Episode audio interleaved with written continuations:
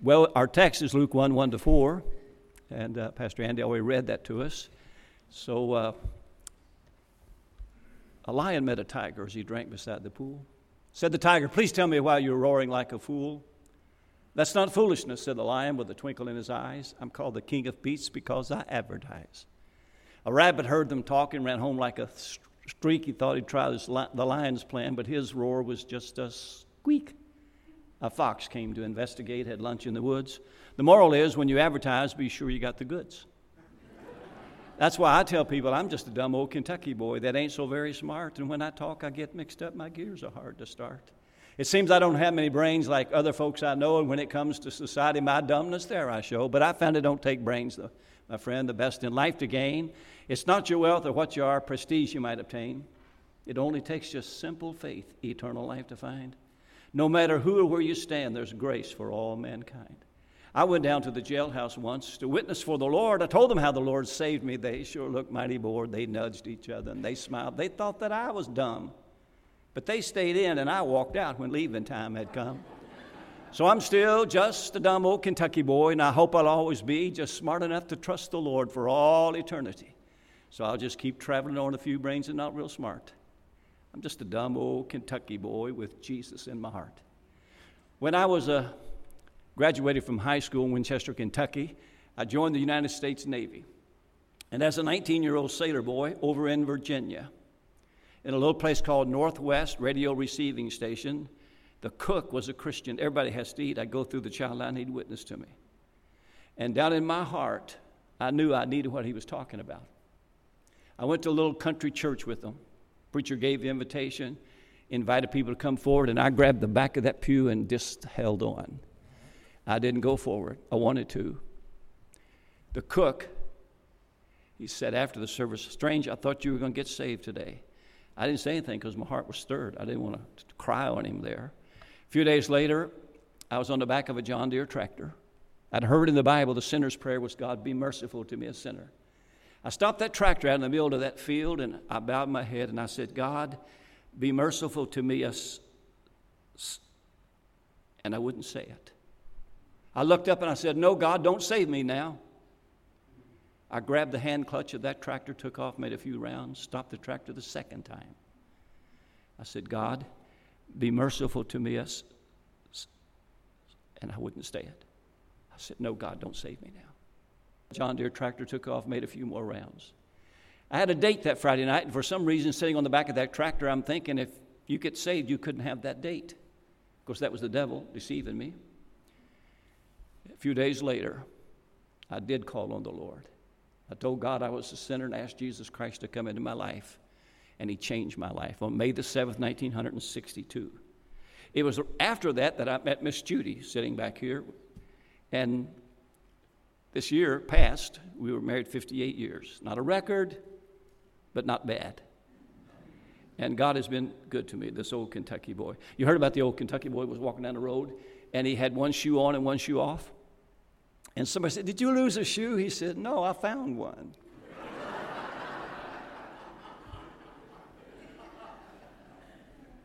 This old boy from Kentucky went over to Hawaii, and he got off the plane. That lady came up. She put one of those flowered leis around his neck, and she smiled and said, "Aloha from Hawaii." He smiled and said, "Roy Dean from Kentucky." I would ask you if you were from Kentucky, but I might have embarrassed you already, and you wouldn't want to raise your hand, so I won't do that to you. Would you pray with me and for me, please? And before I pray, may I give you three quick facts about the Lord. For the Lord is good, his mercy is everlasting, and his truth endureth to all generations. And would you pray with me and for me, please? Father, what a blessing it is to be at Beacon Baptist Church today. My heart is blessed to see what you have wrought here, how you have used Pastor Jim Blaylock and his family and the ministry here and these sweet people. May twenty twenty-three be a wonderful, if you tarry and we live, be a wonderful year for the church here in this part of God's vineyard. May a lot of people be saved. May they help a lot of people. And may your will be done in every life. In Jesus' name, Amen. Jesus one day says to his disciples, who do men say that I, the Son of Man, am? And they said, well, some say that you're Jeremiah, some say you're one of the prophets, you're whoever. He said, well, who do you say I am? That's the big question. Who do you say that I am? And who would you say from your heart? Who, do, who would you say Jesus is? And Peter said, thou art the Christ, the Son of the living God. And Jesus said, Simon Peter, flesh and blood did not reveal that to you. You got that from my Father. I realize I'm talking to the choir today in some sense as to talk about Jesus and who he is. But Jesus, our Savior, has fallen on some hard times in the last few years. Not everybody out in the world, not everybody in Jupiter or in West Palm Beach or in this part of Florida or over on my side of the state in Fort Myers believes what you and I believe about the Lord Jesus Christ. There's some magazines that used to be fairly popular, Newsweek, U S News and World Report, and others, and in some media outlets, they would talk about Jesus, especially around Christmas time or around Easter time. And uh, by the time they would get through with Jesus, you're scratching your head. Are they talking about the same Jesus that I know and love, who changed my life, who saved me?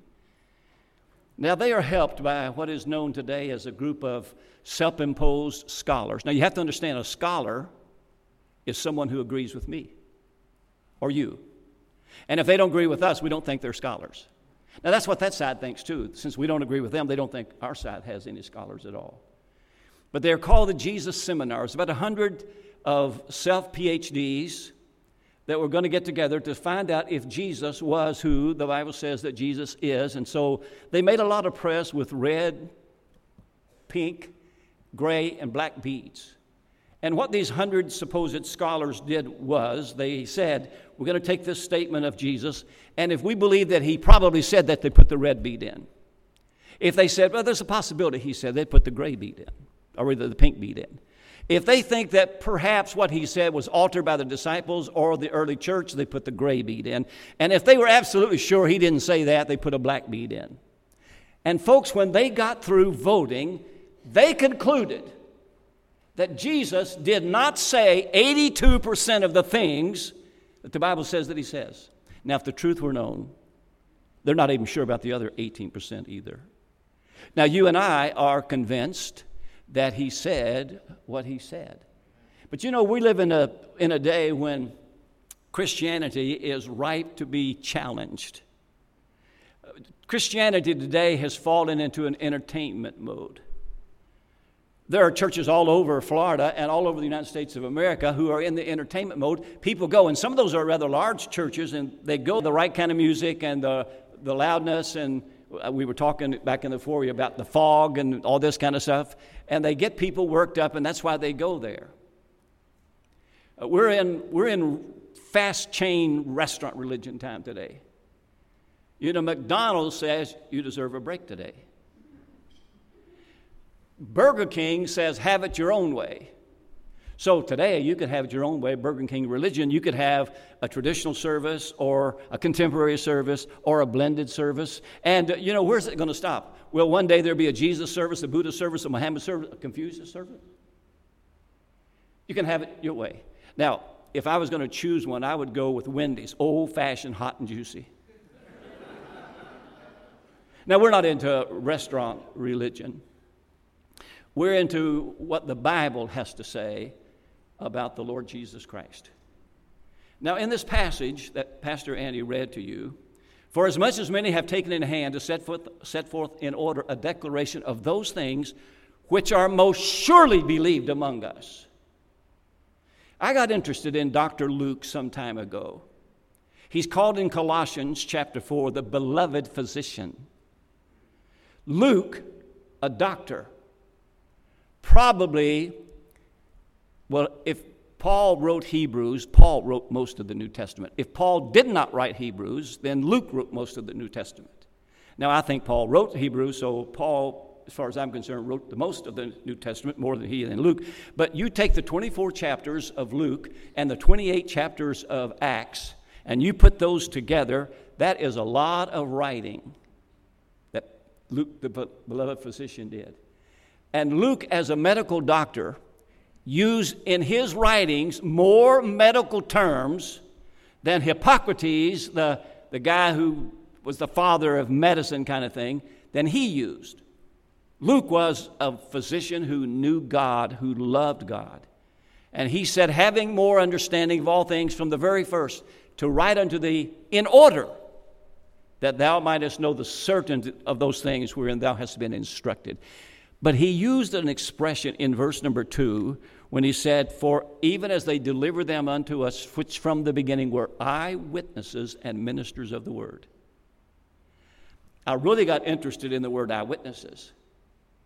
There was a guy up in Philadelphia who changed the way that news was watched when he came up with an, a little slogan on his T V station. You get the eyewitness news. These were people who were there who saw it. And here Luke is saying we were eyewitnesses and ministers of the word.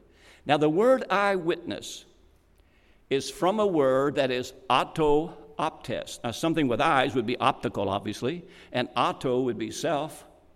And uh, the word auto-optes, we don't use that word, but you heard this word. It is the word autopsy. One day I went down to the ex- coroner's place of business, and I was asking them if, going to ask them if I could watch an autopsy. Now, I didn't get to watch the autopsy, and I'm glad I didn't. I wouldn't want that in my mind. And those doctors who do those kind of things, God bless them. But I'm glad all of us don't have to do that. But they did tell me about autopsies. And what they do is they do a full external exam and a full internal exam. They check this person. First of all, they know whether it's a male and female. Now, that's interesting to know because we have people today who ask somebody in Washington, D C, define a woman. You know, if these people don't know the difference between a male and female, I don't want them running my life, do you? So, uh, they do a full external and internal exam, so it's a male, let's say, and uh, then they measure the body, and they weigh the body, and they see what color hair they got, they see if there's any tattoos, anything visible on the body.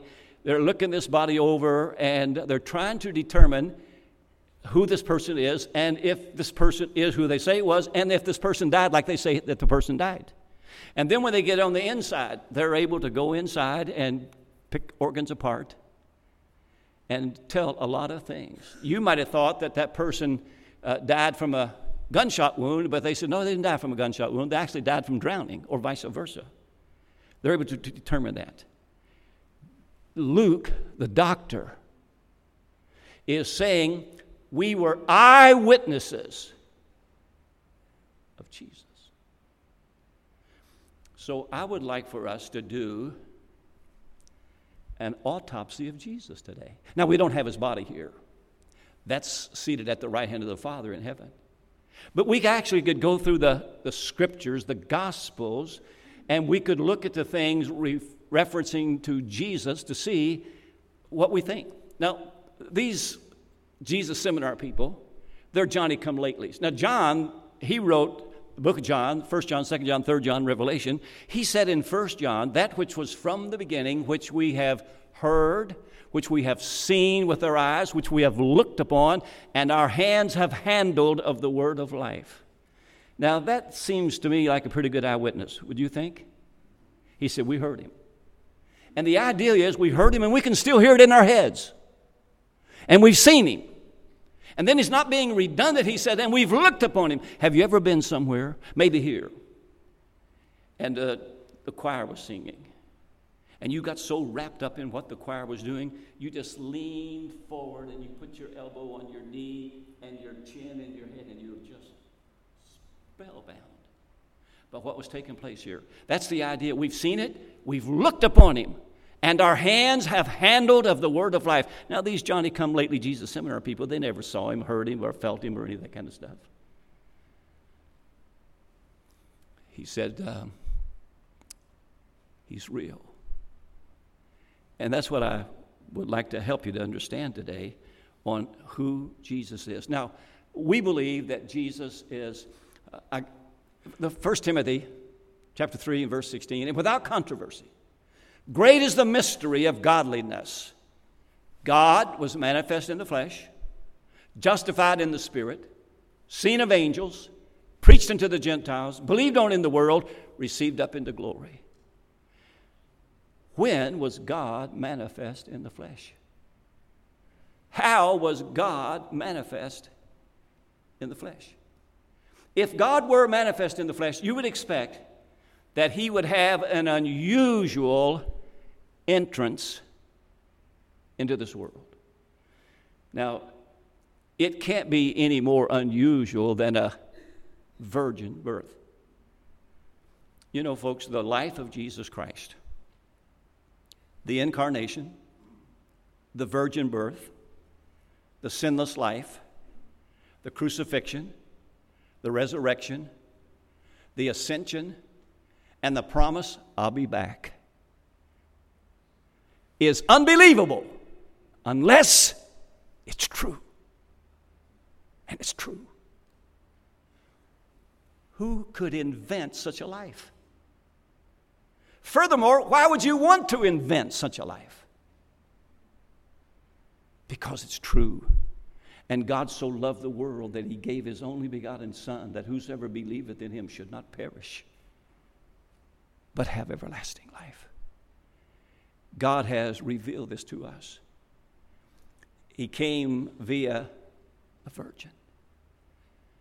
Interesting to me that it was Doctor Luke, medical Doctor Luke, who has more to say about the virgin birth than anybody else. So don't buy into this idea only dumb people or ignorant people believe things like the virgin birth. He was a brilliant doctor, certainly limited by the things of his day, but he believed it. And he told about it in Luke one.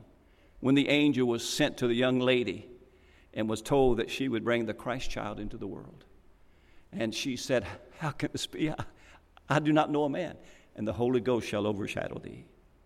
And that holy thing which would be born of thee would be the Son of God. He was born of a virgin. And another unusual thing, that when he was born, not the day when the shepherds went was one day, but when the wise men showed up. When this entourage came from a great distance to Jerusalem, creating quite a stir. Who are these people? They don't look like us. They don't dress like us. They're not from around here. Why are they here? Where is he that is born King of the Jews? Herod, he was all taken in by this, and he said, uh, bring, bring those scribes in here. Where, where's he supposed to be born? Where's the Messiah supposed to be born?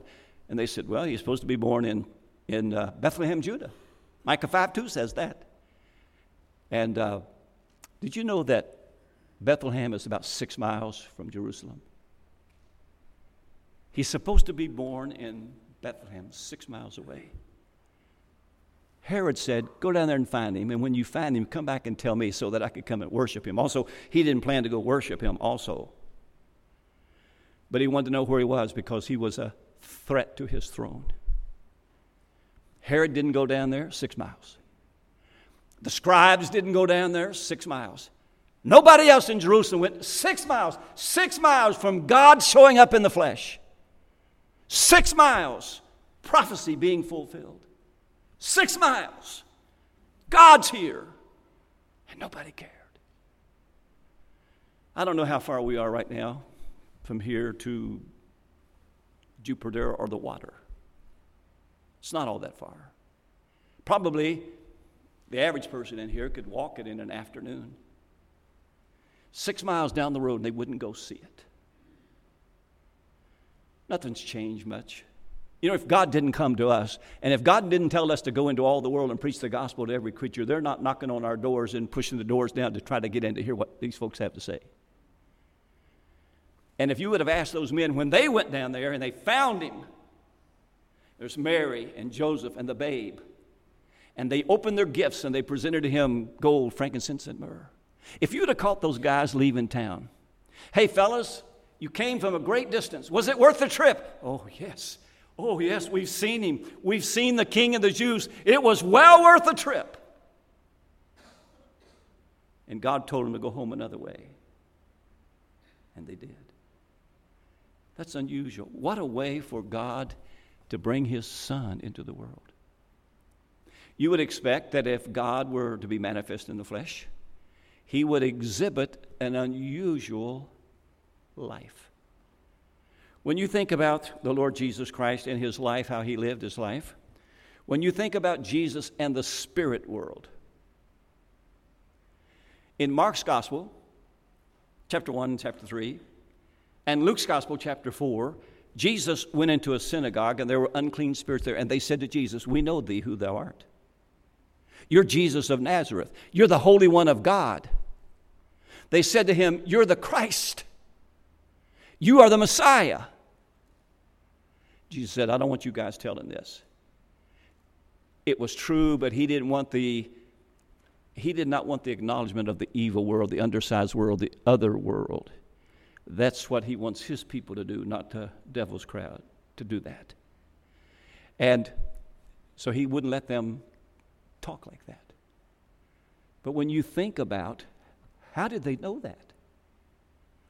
Why didn't Herod know it? Why didn't those scribes know it? Why didn't those people know it? Jesus was already living among them, doing miracles. His fame had already spread abroad. He was becoming very popular, even now popular to the point that they want to do away with him. His stock was going up and down, just if people's estimation of him. So here is Jesus and the spirit world. Now, how did those unclean spirits? Well, they knew him on the other side of Bethlehem.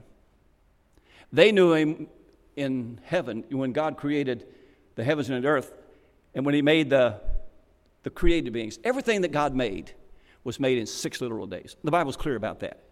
Everything that was made was in those six days. So you have to figure out which day was the angels created on. Now, this isn't a hill that I'd want to die on, but uh, I think, according to Psalm one forty-eight, he, they were created on the fourth day, when the sun, the moon, and the stars, and all the host of them, the host of them. When they were created, they knew who God was, and they knew who the Messiah, Jesus, was. And so now here Jesus shows up, and the spirit world knows him. Well, that's true of the, the unclean spirits, but what about the real angels? Well, you remember when the shepherds were keeping watch over their flock by night, and um, suddenly there was this punctuation of the darkness by this angel.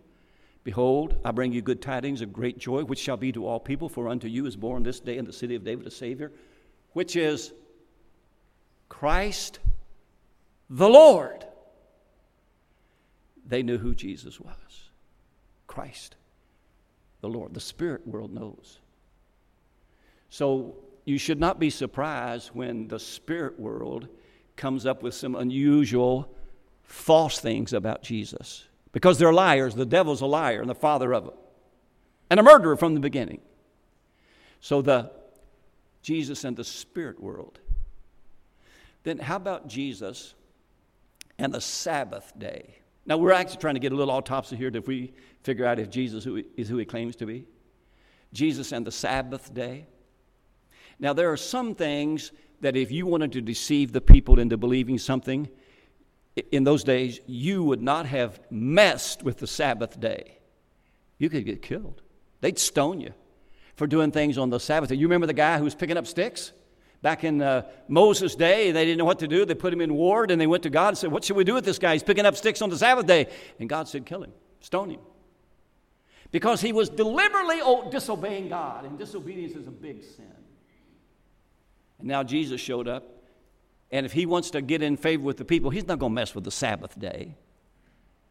But on the Sabbath day, Uh, Jesus went into the temple. There's a man there with a withered hand. He said, "Stand forth," and he did. He said, "Stretch forth your hand," and he did. And it was made whole just like the other one. And the people were mad at Jesus for doing that on the Sabbath day. He went into the synagogue on another day, and there was a lot of people there. And somewhere in the back there was this woman, and she was all bent over double, bowed down. Never saw the sun and the moon, just saw feet and ground. And he called her forward, and he put his hands on her, and he straightened her up. She was a daughter of Abraham. She'd been bound like that for eighteen years. And Jesus said, "Ought not she be loosed on this Sabbath day, being a daughter of Abraham?" They were furious with Jesus. Jesus went down by the pool of Bethesda. There's a guy down there for years, and the word was, when the water's troubled, if you get in here first, you can be healed. And for years, that man's tried to get in. He can't get in. And Jesus said, wilt thou be made whole? He said, well, I would, but I can't get in. Somebody jumps in before I do. And he, would you want to be healed? And he healed the man. There was a blind man, born blind. And Jesus healed him on the Sabbath day. And the people said, this man cannot be of God. He violates the Sabbath day. Now, I want you to understand, which came first, man or the Sabbath? You know? Sure. Man was created on the sixth day. The Sabbath was on the seventh day. You understand that? So, uh, Jesus said in Mark chapter two, The sun, the Sabbath was created for man and not man for the Sabbath. Therefore, the Son of Man is Lord also of the Sabbath. Doing what he did on the Sabbath day didn't prove that he wasn't from God. It proved that he was from God. He's the Lord of the Sabbath day. How are we doing on this autopsy of Jesus? Does he sound like he might be from God? Jesus and the selection of the twelve. Jesus chose twelve guys. Uh, Andrew, Peter and Andrew, James and John, Philip, Bartholomew, Thomas, Matthew, James the Less, Thaddeus, and also Simon the Canaanite, and Judas Iscariot. Now, I want you to know, friends, if you want to deceive somebody into believing that you are somebody that you are not, are you with me on that question? If you want to deceive somebody into believing that you are who you are not, you don't pick twelve guys to live with you. Pastor Andy went to Crown, probably had roommates in his dormitory, unless he went there as a married young student or something. Those guys that you live with for two, three, four years, try to tell those guys that you're perfect. Not, not even God, you're just perfect. I'm perfect. Anybody who wants to claim he's perfect better not be married or have children. Tell me another religious founder, of, a founder of another religion who chose twelve people to be with him all the time for a period of about three and, three and, a half, three and a half years. He said one day, Jesus said, which of you convinceth me of sin? Peter, James, and John, none of those guys said, oh, oh, I remember, Lord, I remember what you did. None of them did that. They said, he, he said, which of you convinceth me of sin? They couldn't convince him of sin because he did no sin. That's why he was virgin born. He didn't have man's blood in his body. He had God's blood in his body. God has purchased, purchased us with his own blood. And so here is Jesus selecting these men. You know, he loves people. He's glad you're in church today on this first day of January twenty twenty-three. He loves people. For God so loved the world that he gave his only begotten Son, that whosoever believeth in him should not perish but have everlasting life. He just loves people. And the world is all people. Well, he doesn't know who I am or where I came from or who my parents were or whatever. Are you a people? Sure you are. God cares for you. You may think nobody cares for me. I was alone last night, you might have thought. I was alone on Christmas Eve too. Nobody cared. Oh, if you know the Lord, you're never alone. I will never leave thee nor forsake thee. He is obviously with you. He cares for people. And he cares for you. I kidded Brother Andy back in the foyer. He told me his name. I said, you know, there are people who think God's name is Andy. When they sing In the Garden, I don't want to put this in your mind next time you hear it, but you probably already know it. And he walks with me, and he talks with me. And he tells me I am his own. His name is not Andy. But his name is God, Lord, Jehovah, Jehovah-Jireh, Jehovah-Nissi. He is, he has a lots, lots of names. And all those names are something special. And you ought to learn his names. and uh, you can talk to him when you have a need. Uh, if you need help, he's my Ebenezer. If you need provision, he is Jehovah-Jireh. He'll see to it. He'll provide to it. He's whatever you need. He's a, he's a people God. He cares for you. How about Jesus and the special place, the temple? Now, messing up on the Sabbath day could get you killed. Messing up on the temple could get you killed too. To the Jew, Israel's the Holy Land. I just finished reading the book by Benjamin Netanyahu called Bibi, My Story. About six hundred and some pages, but it's a fascinating book. Israel is the Holy Land, Jerusalem is the holy city, and the temple's the holy place. And if you mess with the temple, God said you, you defile the temple, you're to be stoned too. You're to be killed.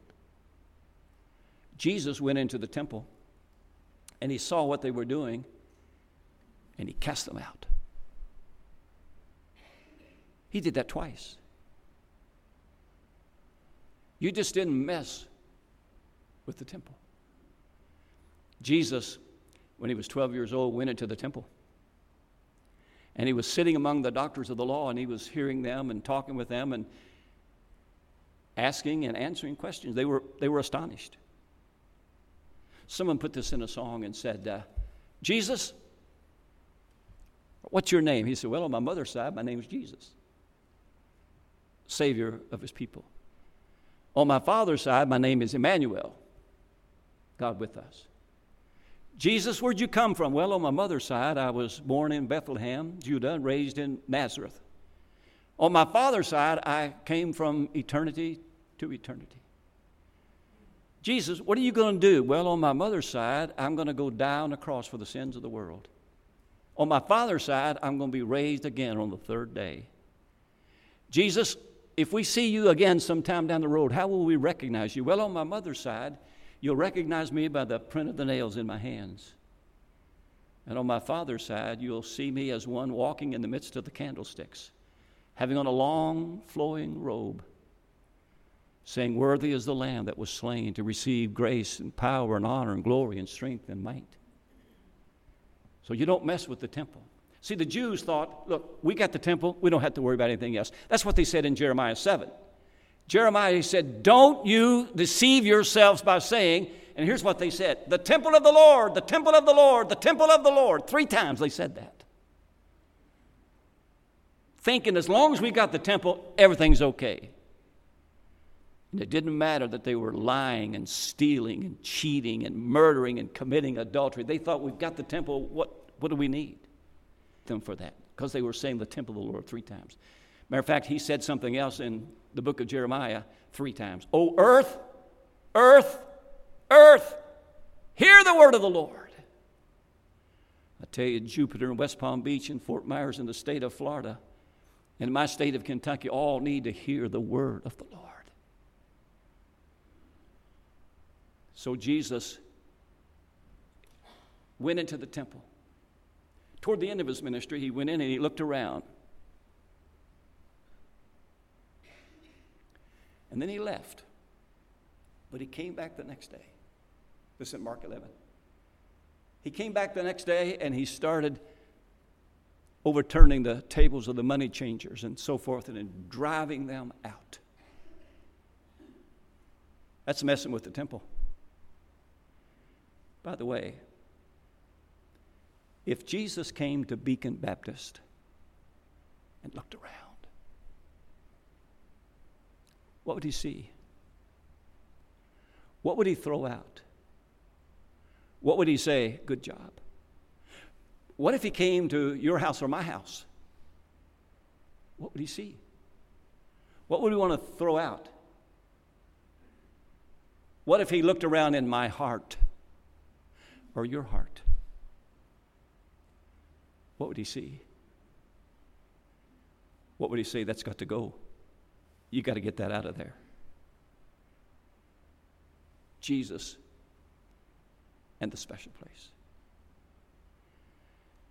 You would expect that if God were to become a man, as Jesus, he would have an unusual example of life. Who has influenced this world more morally than Jesus Christ? You know, you cannot claim to be a follower of Jesus and lie, steal, cheat, and so forth that people know about, and then claim to be a good Christian.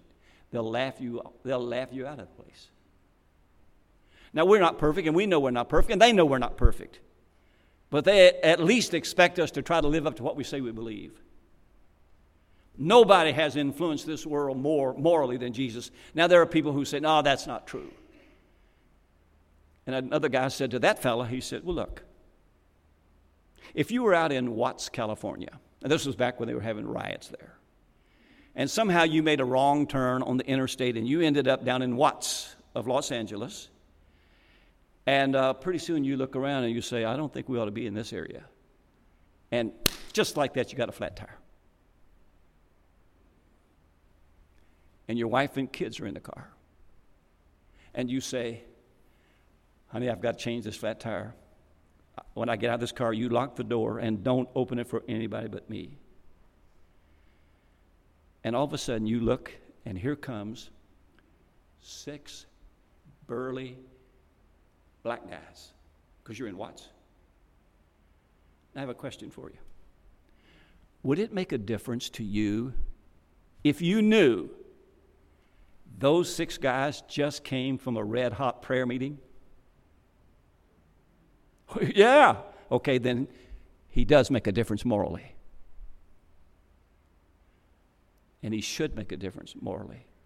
When you think about humanitarian things, who has done more to influence this world humanitarian-wise than Jesus has? Artistic-wise. You think about all of the pictures, the famous pictures.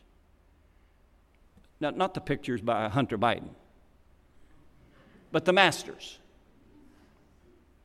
Those big pictures that get hung in museums in big places. Most all of those have religious themes. A lot of them about the Christ child, or th- scenes out of the Bible. When you think about all the writings that have been written because of Jesus Christ and because of Christianity, nobody has influenced this world more than Jesus has. If God were to become a man, not only would he have unusual entrance, but you'd think he'd have an unusual exit. How did he get out of here? Well, a while ago I said his stock was going up and down. The people who loved him, his stock was going up. Those who didn't believe him, his stock was going down. And so they arrested him. They gave him a mock trial. Even the, the people, religious people said, crucify him, crucify him. And Pilate said, why? What evil has he done? They didn't care. They just wanted him, they wanted him gone. I mean, here's a guy who could feed them when they're hungry, who could give them health when they're sick, who could give them life when they're dead, and they didn't want him.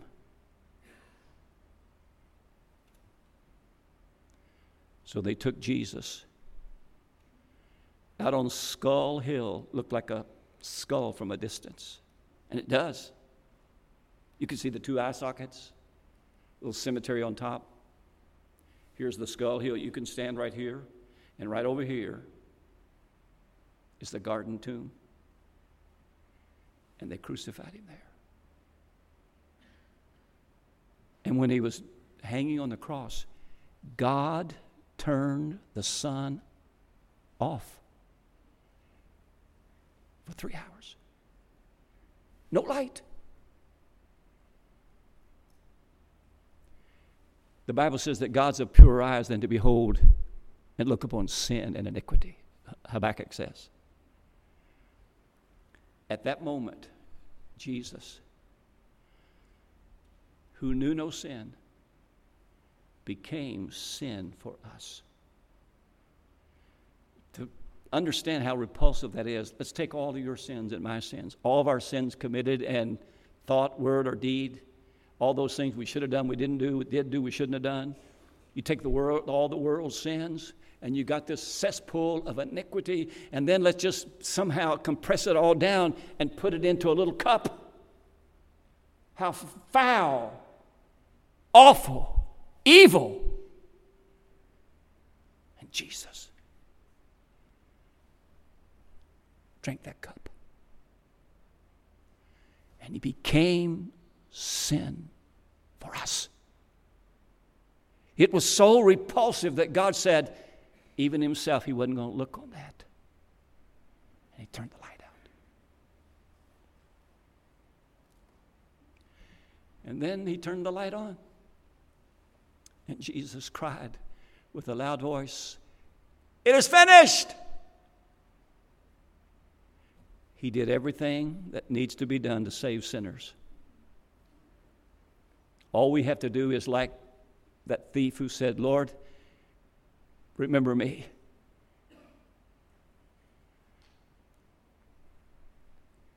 They buried him. Everybody thought it was over. Even his own thought it was over. When he was raised from the dead, he had to convince his own that he was indeed raised from the dead. And then out on the Mount Olivet, he began to ascend. And a cloud received him out of sight. There were two, they looked like men, but they were angels standing there and said, "Ye men of Galilee, why stand ye gazing up into heaven? The same Jesus which is taken up from you into heaven shall so come in like manner as you have seen him go into heaven." He's coming again. And when he comes again, Revelation nineteen, John said, "I saw heaven open and a white horse. And he that sat upon him was called faithful and true, and in righteousness he doth judge and make war." And the Bible said he had on his, he had a name that nobody knew but he himself. And he was clothed with a vesture dipped in blood. I got interested in that vesture dipped in blood. When did that happen? Where did that happen? My thought was, you know, he took the blood back to heaven. And just before he returned in Revelation nineteen, he went by where that blood was. And he took his garment and he dipped it in blood so that when he showed up, they could see it. Just a reminder about the blood. "And the blood of Jesus Christ, his Son, cleanseth us from all sin." And that's when the battle of Armageddon was fought. Was fought. You know, who is Jesus? He's the Son of God. He's the Savior. You know, to be a Savior, you have to be able and you have to be willing. As the Son of God, he was able. As the Savior, he was willing. Paul said, "Let this mind be in you, which was also in Christ Jesus, who being in the form of God, thought it not robbery to be equal with God, but made himself of no reputation, and took upon him the form of a servant, was made in the likeness of men. And being found in fashion as a man, he humbled himself and became obedient unto death, even the death of the cross. Wherefore God also hath highly exalted him, and given him a name which is above every name, that is the name of Jesus. Every tongue should confess, every knee should bow, that Jesus Christ is Lord, to the glory of God the Father." That's the one that Luke said, we were eyewitnesses of his glory. I hope you've seen him a little different today. Uh, just different sections of his life tried to put together so you could see it in one. He was God, manifested in the flesh. If he's not your Savior, he wants to be. God has committed all judgment to the Son. If you don't take him as Savior, you'll have to stand before him as judge someday. So why not take him as Savior? If every tongue is going to confess and every knee is going to bow, why not do it willingly on your own? Let's pray together. Father, in Jesus' name, would you speak to every heart? Lord, for those of us who know thee, may we know thee better. May we love thee more. May we serve thee more. I pray, dear Lord, that if we're a Christian here today and we have some things in our life that ought not to be there. You said if we confess our sins, he's faithful and just to forgive us our sins and to cleanse us from all unrighteousness. May your will be done to every heart in life. On behalf of everyone at Beacon Baptist Church, we thank you for joining us today. Our prayer is that your heart and life has been impacted through the biblical truths of this message. If you have questions or would like more information, please contact us through our website at beacon baptist church dot org. That's beacon baptist church dot org. May the Lord bless you.